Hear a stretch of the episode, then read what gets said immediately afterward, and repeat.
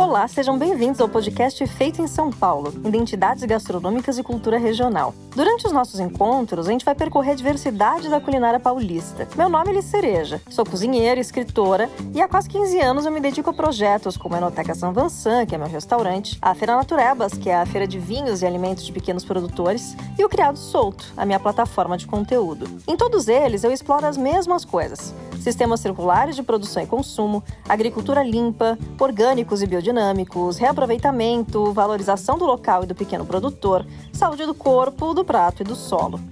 Esse programa é uma realização do governo do estado de São Paulo através da Secretaria da Cultura e Economia Criativa, com gestão e produção da Amigos da Arte e será transmitido na plataforma Cultura em Casa e nas maiores plataformas de streaming de áudio.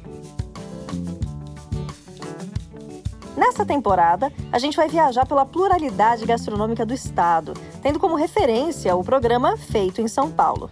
O Feito é um projeto da Secretaria de Cultura e Economia Criativa de São Paulo, idealizado para celebrar a identidade, a potência e a diversidade da culinária do estado, e teve sua última edição presencial realizada em 2019. O programa consiste em uma competição com etapas regionais em diversos pontos do estado, onde uma comissão julgadora escolhe dois pratos e dois produtos representativos de cada região, que foram contemplados com selo feito em SP. O podcast Feito em São Paulo, Identidades Gastronômicas e Cultura Regional, faz parte da edição 2021 do São Paulo Gastronomia, maior programa de incentivo ao setor gastronômico do estado. Apresento vocês então Álvaro Correia, pesquisador de locais e estabelecimentos tradicionais da culinária paulista e entusiasta da história da gastronomia, especialmente seu viés antropológico enquanto manifestação cultural e regional. Ele conversou com alguns dos produtores e chefes gastronômicos contemplados pelo Feito em São Paulo 2019.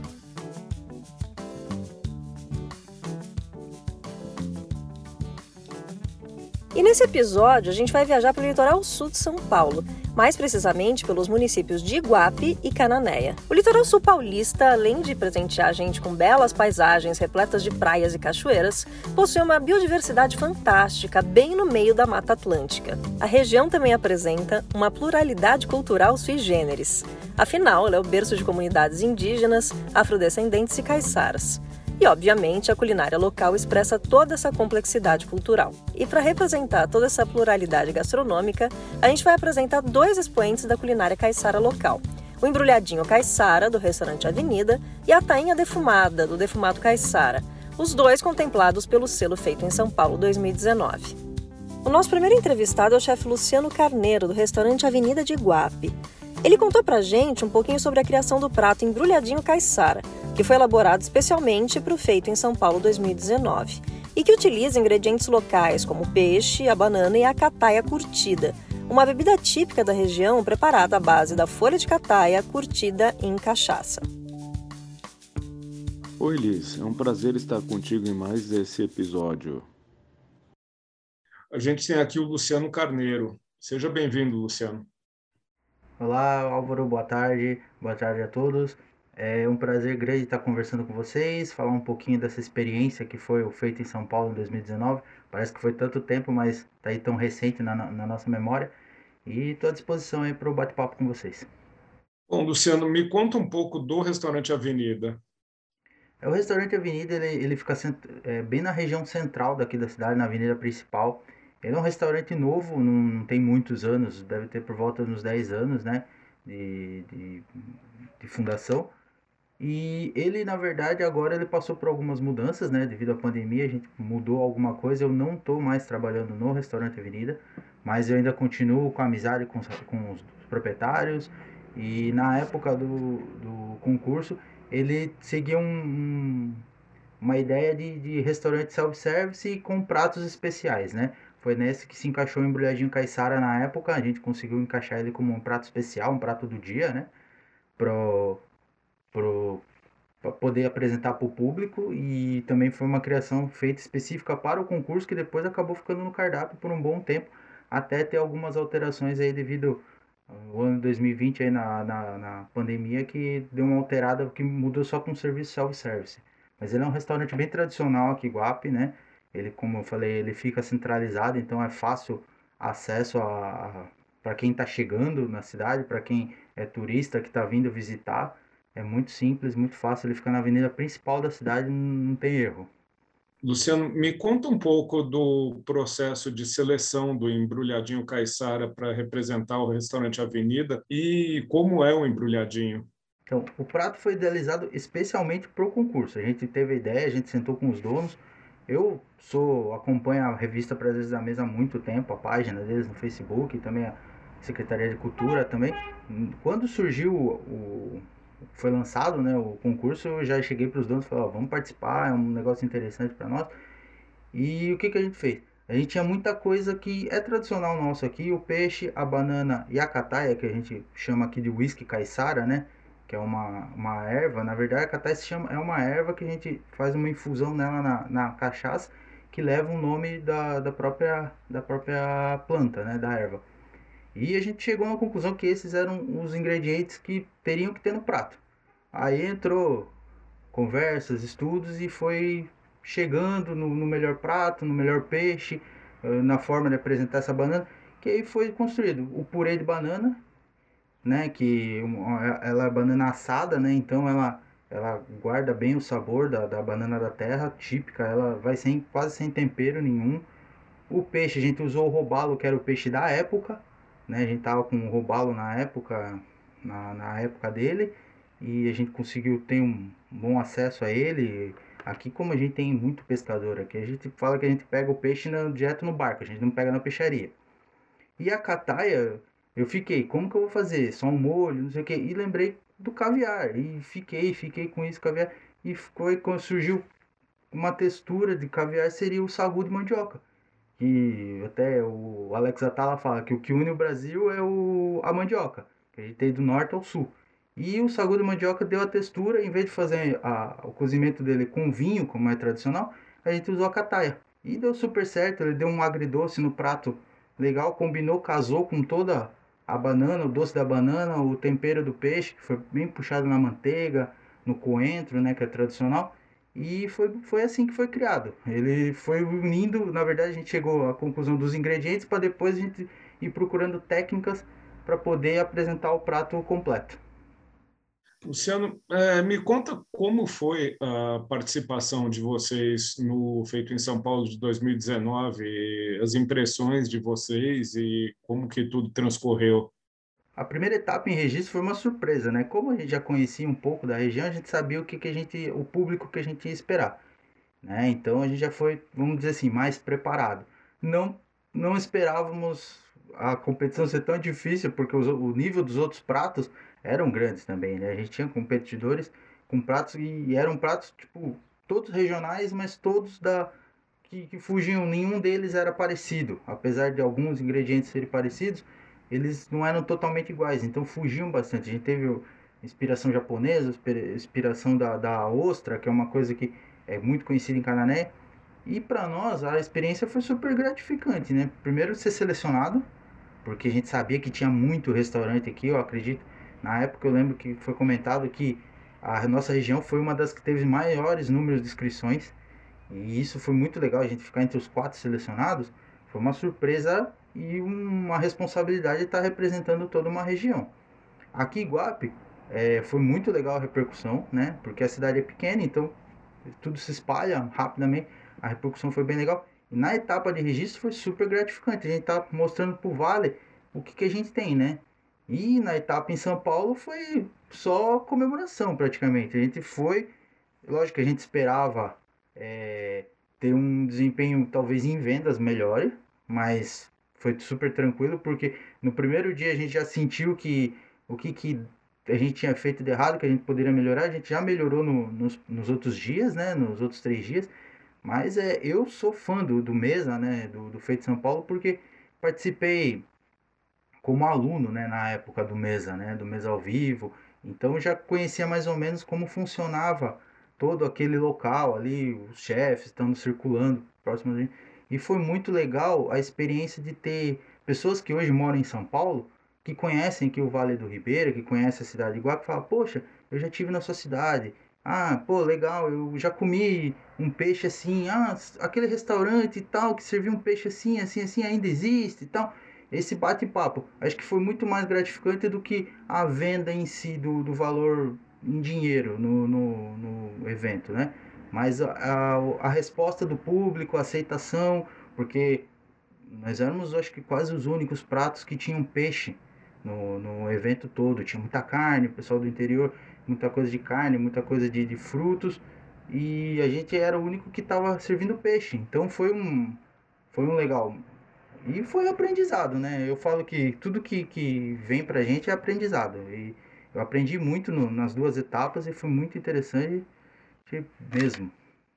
Bom, eu quero dar, dar os parabéns é, para vocês. É, bom, em primeiro lugar, por vocês estarem promovendo a cidade de Iguape, que realmente é um, um, lugar encantador, que merece ser muito mais conhecido pelo público. Então é bacana é, esse trabalho de vocês e é muito bacana esse trabalho da culinária caiçara. É, nessa série de podcasts a gente já passou na etapa santista por outra discussão sobre culinária caiçara que foi extremamente rica com todos os produtos e é muito bacana esse trabalho. Me conta um pouco, me conta um pouco eh, como é que está a vida de vocês nessa época de pandemia. É, é, pegando ali o final, na reta final do, do, do, do, feito, ali a gente surfou na onda dele, né? A gente aproveitou ali o, o resto do ano de 2019, o comecinho de 2020, até o mês de março, né, que começou a pandemia, a gente surfou na onda, a gente conseguiu fazer alguns eventos voltado para divulgar mesmo o prato, a gente fez jantares aqui, a gente divulgou, fez um evento na cidade vizinha da Ilha Comprida, eu fui representando o restaurante levando a, a, o prato, né, para divulgar, porque é um evento também cultural lá, e que, como era temporada, então mês de janeiro tem bastante turista, a gente conseguiu apresentar, e aí levando em consideração o feito em São Paulo, que tinha sido prato premiado e tal. E 2020 aí foi um ano de mudança, dessa adaptação, da adaptação né, do restaurante. Ele voltou para um serviço, assim, a princípio só Marmitex, self-service, né? Ficou um bom tempo fechado, né? Devido às restrições e tal. E ele está, tá voltando agora, né? A engrenar certinho. E a gente está planejando alguma coisa assim. Estamos em conversas para mudar um pouco a estrutura, prestar uma consultoria para eles, a gente mudar um pouco a estrutura, o que, que vai alterar, se vai voltar a ter os pratos do dia, se vai seguir com o serviço, serviço self-service, né? E, e, tipo bandejão, né? Famoso aqui. E para mim, em especial, foi um ano de aprendizado, esses dois anos, né? Eu vamos dizer assim, tirei um ano sabático, né? Porque eu tava, tinha voltado a trabalhar muito com eventos.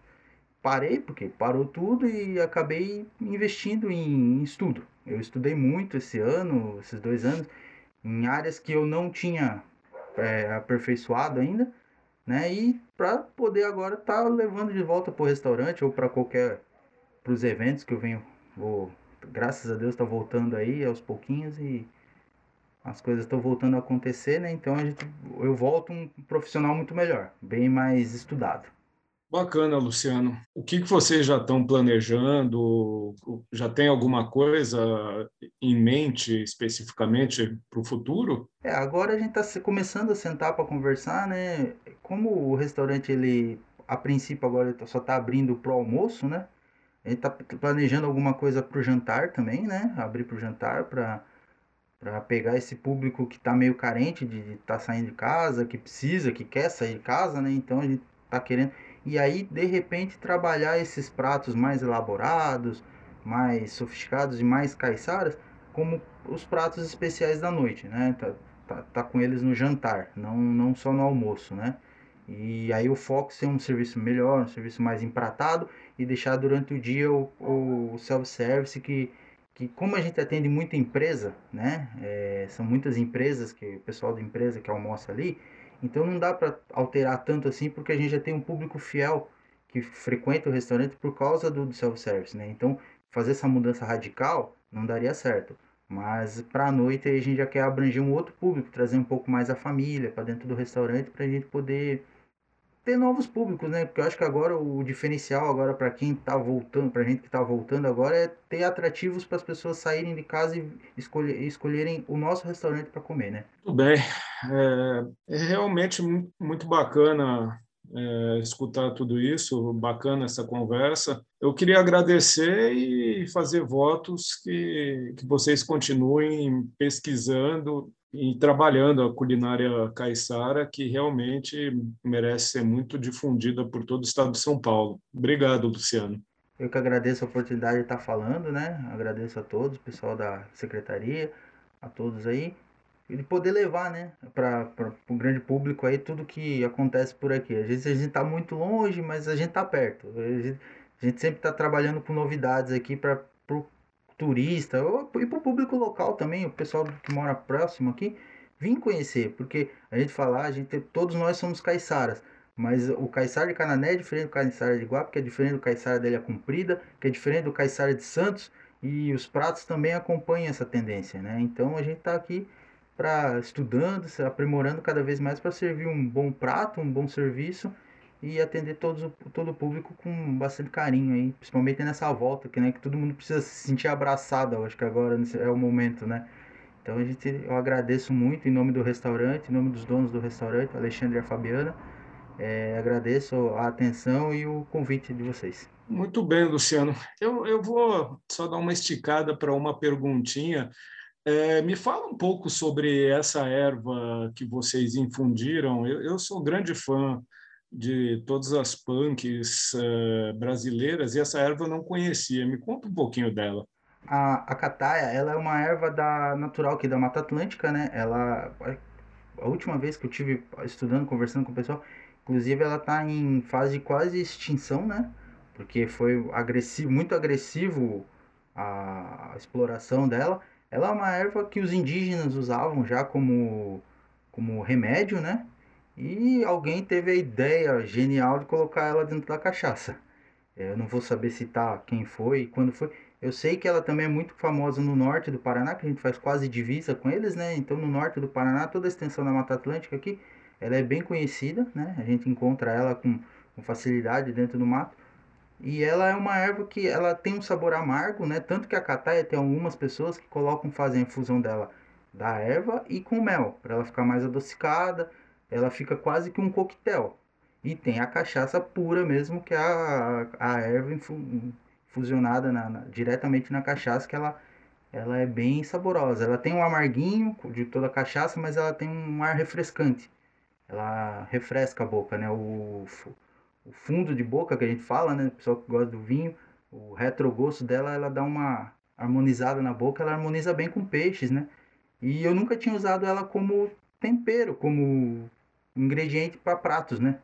E foi, casou super legal com a mandioca, que é um ingrediente quase neutro, né, no sabor, e casou muito bem, ficou bem saboroso no, no caviar fake que a gente criou, né, para o prato.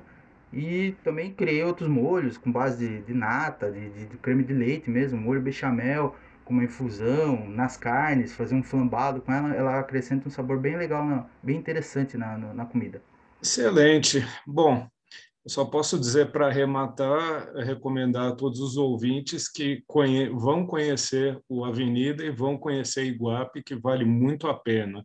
É um dos passeios mais legais do estado. Bom, obrigado, Luciano. E dando sequência ao nosso passeio pela culinária caiçara, a gente vai conhecer o Jefferson, responsável pelo defumado caiçara. A tainha defumada do Jefferson foi um dos pratos selecionados no Feito em São Paulo 2019.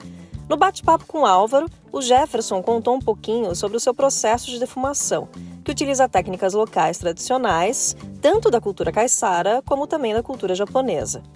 As ovas do defumado caiçara, as famosas botargas, são curtidas no saquê e não no sal. Essa influência aponta mais uma curiosidade local.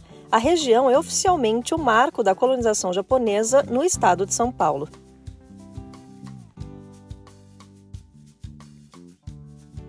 Tem aqui o Jefferson Bilesca Maraski. O Jefferson está hoje no, no, numa estância no meio da Mata Atlântica, rodeado de uma série de animais, e ele trabalha fazendo essa receita que é maravilhosa. É, bom, seja bem-vindo, Jefferson. Olá, eu sou o Jefferson, morador aqui na ilha de Cananéia, litoral sul de São Paulo. Vamos dizer assim, estamos no coração da Mata Atlântica. O nosso amigo estava comentando aí, o Álvaro, sobre os pescados da tainha. Aqui nós temos uma safra de tainha que começa no mês de maio e vai até o mês de agosto. Esse peixe vem navegando do lado sul para o norte, ele vem fugindo das águas geladas ali da região sul e vem subindo. O interessante desse nosso peixe aqui é que quando ele chega aqui no litoral de São Paulo, ele já gastou um tanto da gordura dele. Então a gente consegue fazer uma adaptação do peixe. Lá no sul eles usam muito o peixe escalado, que é o peixe no sal e sol. Eles têm um peixe com bastante gordura, então nesse processo a gente consegue manter a qualidade da carne por mais tempo. Aqui na nossa região do Lagamar, região de Iguape, Cananéia, aqui o litoral norte do Paraná, como esse peixe já está navegando há mais tempo, ele já perdeu essa capa de gordura, então se a gente for escalar esse peixe, ele pode não ficar com uma qualidade tão boa, com uma durabilidade grande. Qual é o hábito nosso caiçara aqui? Pegar esse peixe, fazer esse processo de escalar, igual o pessoal de Santa Catarina faz aqui no Paraná, mas a gente leva ele para cima do fumeiro, que é aquela casinha de fogo que a gente tem no quintal para expor o filé. Então ali nós temos, a partir daí, nós temos um peixe de fumeiro. O que significa isso? Um peixe que o caiçara saiu para pescar de manhã, o seu pescado para o almoço, o excesso desse pescado ele salgou e colocou em cima desse fumeiro. Então ali ele coloca todo o pescado dele, desde tainha, paraty, uma carapeva, uma caratinga, qualquer pescado que ele pegue, aquilo vai ser um alimento que ele vai estar conservando por mais tempo. A partir desse momento, o que, que a Defumado Caiçara desenvolveu?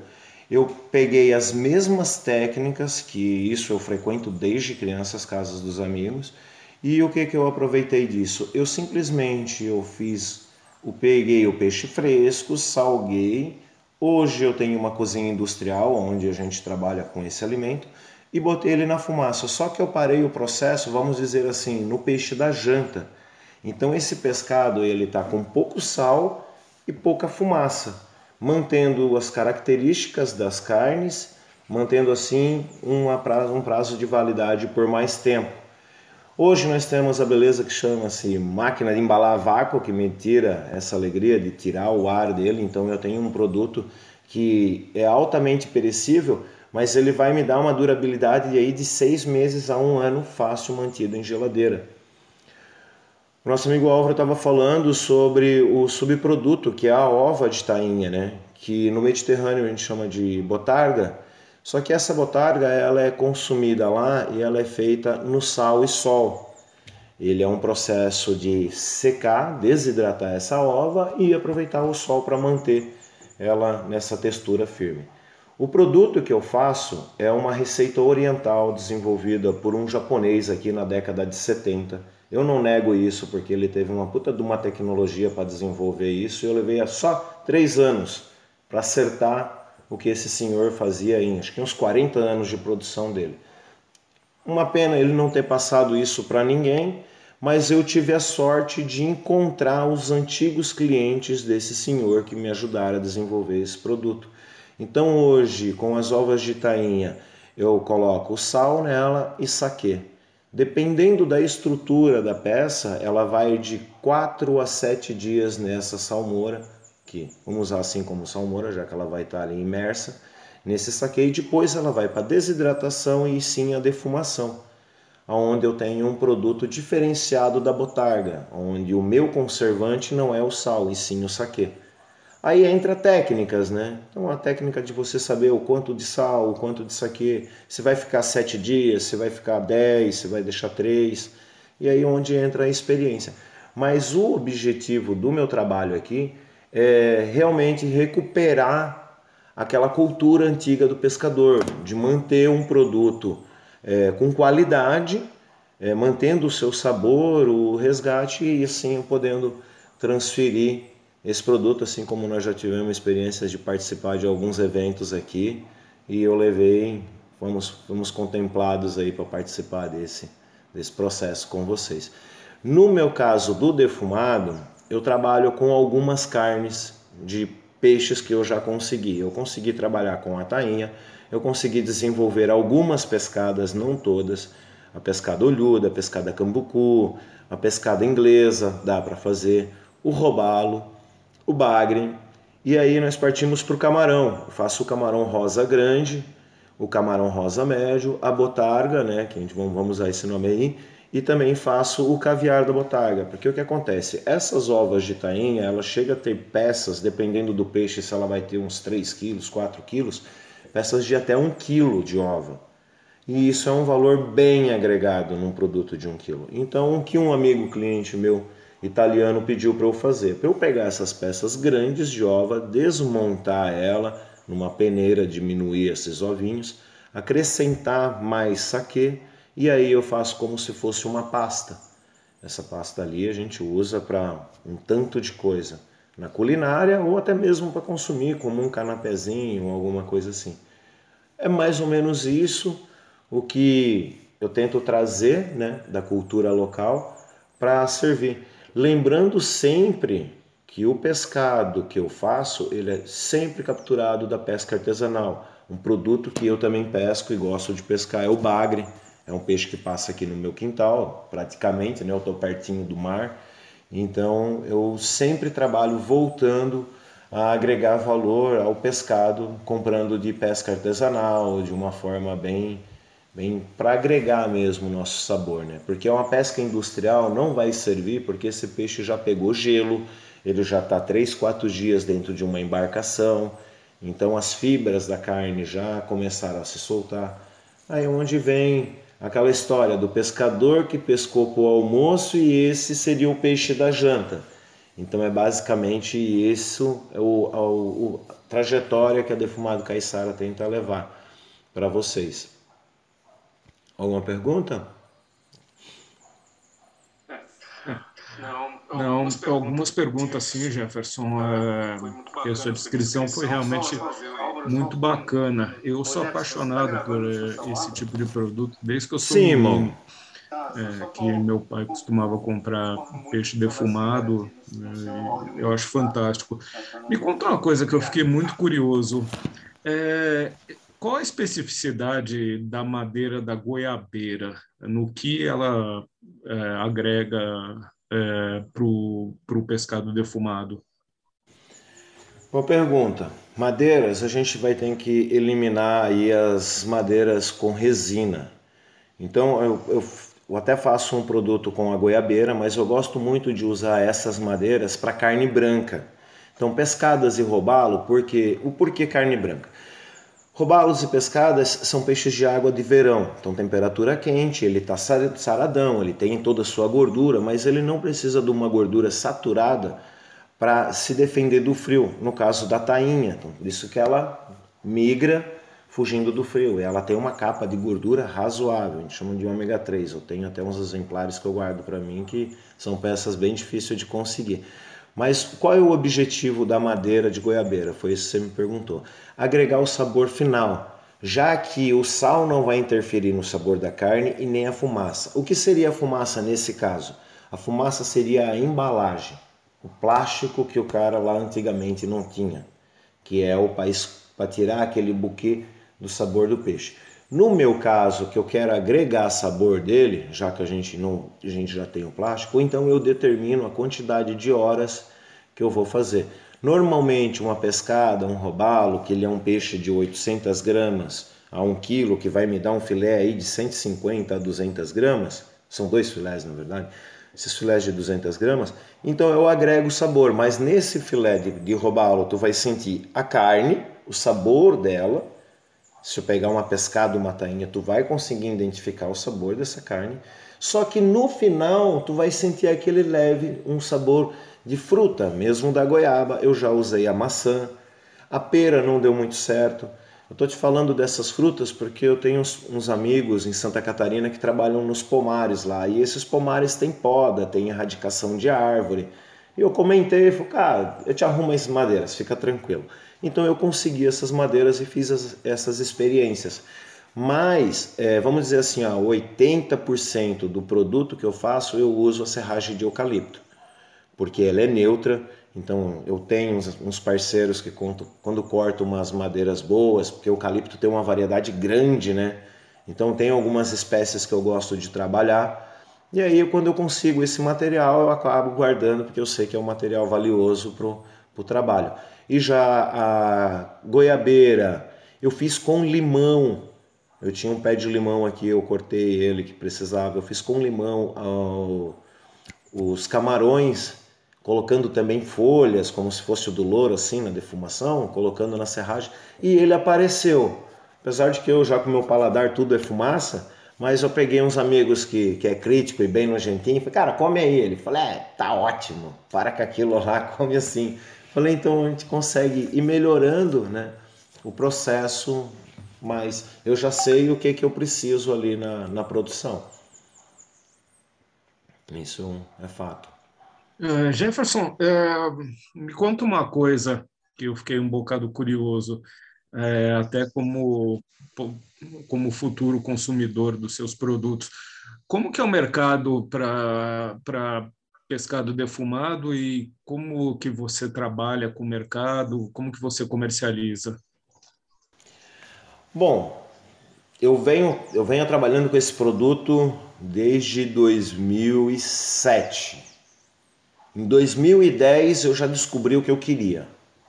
Eu já identifiquei exatamente qual era a proporção de produto que eu queria. Em 2013, eu até de 2007 a 2013 eu fui pesquisando o mercado, vendo quem produzia, o que produzia, e acabei descobrindo que eu sou o único produtor desse peixe defumado no país. Eu já mandei para fora, esse peixe já foi para alguns países fora daqui. Venda direta, assim como eu vou fazer contigo. Você pega o peixinho, põe na bolsa e leva.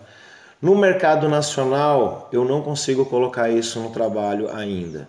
Eu estou fazendo o selo. A gente tem eu tenho uma cozinha industrial, a gente tem todo o sistema. O município está me auxiliando com o serviço de inspeção municipal, que o nosso município não tinha ainda, agora tem. Aqui no Vale do Ribeira, eu tenho a Unesp me ajudando, que é a engenharia de alimento lá, o pessoal da faculdade está nos auxiliando. Por justamente por isso, por não existir isso no mercado, eu não tenho nada para fazer um parâmetro. Eu não tenho como dizer, ó, compara isso com isso e faz isso. Não existe. Então, nós estamos montando todo esse sistema para uma hora ter oportunidade de chegar no mercado. O meu consumidor hoje é um consumidor direto, pescador-consumidor, e é uma venda bem praticamente caseira, é uma venda direto ao consumidor. Não, já faço alguns eventos, participei desses eventos com vocês a gente tem todo um critério né, de, de para poder participar, então para a gente chegar num, num, processo desse, a gente já está bem avançado. Mas eu acredito agora que nesse primeiro semestre desse ano, nós já estamos fazendo a toda a tabela nutricional com a faculdade, o Sebrae já está nos liberando o selo arte e um selo aqui do Vale do Ribeira, que é o Sabor do Ribeira. Então são essas coisinhas que vão estar na etiqueta então a gente já está providenciando isso para montar essa etiqueta para poder estar tá servindo no mercado dentro das legislações que pede, tabela nutricional, todas aquelas condições básicas que a gente tem. Mas visando sempre, como eu sou pescador leigo nisso, então a gente está sempre bem amparado aí pelas faculdades, pelo Sebrae, eles estão me auxiliando muito no, no desenvolver agora, né? para poder servir ao mercado. E aí eu ponho a cozinha realmente para trabalhar. Esse processo de defumação, de eu pegar um peixe fresco até eu chegar com ele na embalagem, ele leva em média 30 horas. Então não é um processo em que eu começo a trabalhar de manhã, vou parar para almoçar, vou parar para dormir, vou parar. Não. Essa cozinha, na hora que ela começa a trabalhar, ela só vai parar depois de 4 ou 5 dias, porque daí eu já intercalo os processos, conforme sai um da câmara fria, já entra o outro, entra um no desidratador, sai do defumador, então eu entro já numa engrenagem sequência onde eu consigo fazer quatro até cinco lotes, eu sozinho produzindo. Então, uma vez que eu consegui esse selo, que a gente consiga entrar no mercado, eu tenho aqui praticamente quatro turnos de trabalho para estar tá desenvolvendo com equipes. Então, hoje nós estamos mais, agora nesse pós-pandemia, né? que a gente está voltando aos trabalhos. Eu já tive a oportunidade desse final de semana participar de um evento aí na capital. Cheguei essa madrugada Então eu estou vendo que a gente vai ter um, um bom trecho a caminhar aí pela frente até concluir tudo isso. E Jefferson, é, bom, é, voltando para o nosso objeto aqui, que é o feito em São Paulo, como que foi o processo para você participar do Feito em São Paulo em 2019? Como aconteceu e quais foram suas impressões da, da participação no Feito em São Paulo? Bom, parceiro, teve uma seleção aqui no Vale do Ribeira pedindo para a gente fazer a, uma, uma varredura né, do que tinha. E eu me inscrevi só que no momento eu tinha, eles me pediram, falei, cara, vai se inscreve, você vai estar mostrando o nosso vale, você tem um produto bom. Eu fiz a inscrição, fizemos, acho que aqui na cidade nós estávamos em quatro pessoas, com dois restaurantes e eu e dois produtores aqui na Ilha da Cananéia. E tinha mais os produtores do Vale do Ribeira. Cara, fui contemplado para participar do Mesa Paulista. Foi magnífico, não só conhecer o sistema, a divulgação do processo todo do nosso trabalho, a acolhedor de vocês aí, a estrutura que vocês nos proporcionaram foi muito, muito gratificante. A gente conseguiu expor o nosso trabalho, eu consegui vender o meu trabalho, eu consegui apresentar. É, uma pós, após o evento, posso te dizer assim que eu tive bons frutos colhidos Pessoas importantes, grandes chefes de cozinha vieram me procurar para conhecer o, o trabalho, para saber como é o processo. Assim como expliquei para vocês, eu expliquei para ele que isso aqui é um, é um resgate. Não é nada, ah, o cara é bom, ele fez. Não, é só olhei para trás, vi o que tem de bom lá e trouxe para nós hoje no nosso dia a dia. E com tudo isso, hoje nós estamos retornando aqui, né, fazendo esse, esse bate-papo, estamos tendo essa liberdade e tenho a agradecer aqui a vocês, todos aí, que nos, nos auxiliaram. E é muito importante esses canais de divulgação, porque aqui nós estamos, vou voltar aqui, nós estamos no meio de uma mata. Nós estamos isolados de tudo. Se tu pegar uma estrada que vem para cá, tu chega aqui, tu para, tu não consegue sair para mais lugar algum. Então, esses canais que vocês nos oferecem é muito importante, porque a gente pega aqui o nosso tesouro que está escondido no mato que é uma, um peixe salgado, que é um peixe fresco, que pode ser uma cataia ou até mesmo uma mutuca, tem bastante aqui. Então você nos dá essa oportunidade de apresentar essa arte né, para vocês. E isso é, é gratificante. Deixo aqui o um, meu agradecimento.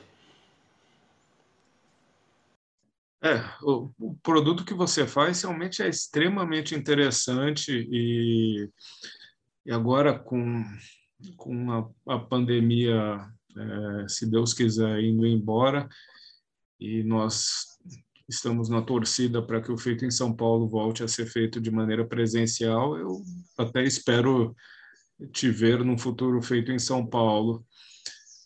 Me conta uma coisa, é, quais são os seus planos futuros? Quer dizer, o que você tem em mente daqui por diante? Bom, a princípio Esperamos concluir esse ano, vamos chegar nessa mesma conclusão que tu disse aí, esperamos que a gente possa voltar a se reunir, porque o, vamos dizer assim, o ganha-pão nosso aqui realmente é atender o público de fora, porque a gente tem o hábito de consumir os nossos produtos aqui, mas então eu faço o meu peixe, você faz o seu, então a gente não consegue fazer um, um bom dinheiro aqui trabalhando dessa forma. E já dentro do Feito São Paulo, assim como eu te disse, além de a gente poder vender o produto lá, que não foi um, aqui eu apresentei a tainha, mas lá eu pude levar cinco mercadorias, então eu consegui abrir um leque bom de mostrar o que nós temos de melhor para oferecer não só aqui no estado, não só na ilha da Cananéia, né, mas no nosso vale todo. Tem muito tesouro guardado que se não fosse vocês olharem pela gente, dar essa polidinha e falar, olha gente, parabéns, vocês são um tesouro realmente. Vamos fazer isso brilhar. Então, o, a perspectiva que a gente tem aí para o futuro, vamos dizer, a partir do próximo ano agora, pretendo estar com essas partes burocráticas toda pronta para poder auxiliar esse pescador que está lá no Marujá, que ele está lá na ilha da Ararapira, na Barra da Ararapira, que são os pescadores que conseguem essa matéria-prima de qualidade e acabam entregando na mão de um atravessador que duplica, triplica o seu valor do pescado e aí o coitado do pescador lá volta para casa com o seu pão e a sua farinha, enquanto o atravessador vai comer o do bom e do melhor. Eu sou pescador, eu sofro muito com isso, eu brigo com a galera, o pessoal me chama até de doido naquela beira de cais, porque eu vou lá e leilou o peixe mesmo, meta a mão na caixa, leva embora, e os caras falam, ó, deixa o doido embora que ele só quer aquela caixinha. Mas visando isso, sempre melhorar a nossa qualidade, o nosso trabalho, né? Porque é um, a gente aqui estamos numa comunidade de, vamos dizer aí, um, aproximadamente umas 13 mil pessoas. Então eu praticamente conheço todo mundo na cidade, a cidade toda me conhece. A gente acaba se trombando. Para tu ter uma ideia, nós estamos numa ilha, a cidade no extremo dão 3 quilômetros de um lado ao outro. Então é bem fácil da gente tentar levar o melhor. E o feito em São Paulo nos trouxe essa, essa oportunidade de poder mostrar todo o meu trabalho daqui da Cananéia, como eu posso te falar que o peixe veio da, da Barra da Jureia, esse aqui veio de lá, esse de cá, qual foi o pescador, qual foi a técnica. Então não é só um alimento, né? É um pouco da nossa cultura, um pouco da forma do pescador capturar o peixe, porque para cada tipo de peixe, para cada época do ano, ele tem uma forma de captura. Então entra, entra bastante coisas e a gente agradece a vocês aí por, por nos dar essa oportunidade né, de mostrar o nosso trabalho aqui.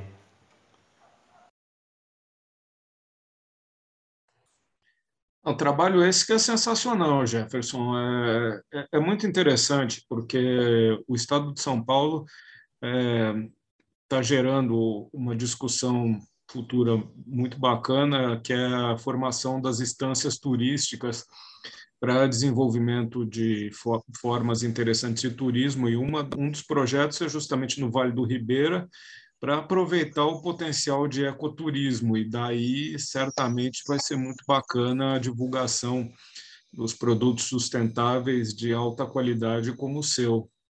Eu queria realmente agradecer muito você pela conversa, foi muito bacana. Bom, eu que agradeço, meu irmão. Só tenho que agradecer a vocês. Peço aí que espero que todos estejam bem, que a gente possa se reencontrar logo aí, que essa pandemia realmente acabe, que esses eventos retornem.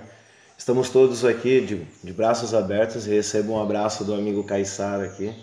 E o que precisar de mim, estão aqui à disposição. Tem vários tesouros aí, não te comentei das trufas de cataia do meu amigo Selmo, aquelas coisinhas, especiarias que estão guardadas aí dentro das comunidades, mas tem bastante coisa. E a oportunidade que vocês estão me dando de falar com vocês, de a gente estar tá conversando, vocês podem ter certeza que eu passo isso para eles, porque eles contam com isso também, que eu levo não só o meu nome, né? Tanto no evento que eu fui participar aí, eu tava o nome de Cananéia lá, então tá representando todo o Vale do Ribeira. Então isso me dá um, eu fico bem feliz com isso e agradeço também a vocês por nos dar essa liberdade e a oportunidade de participar.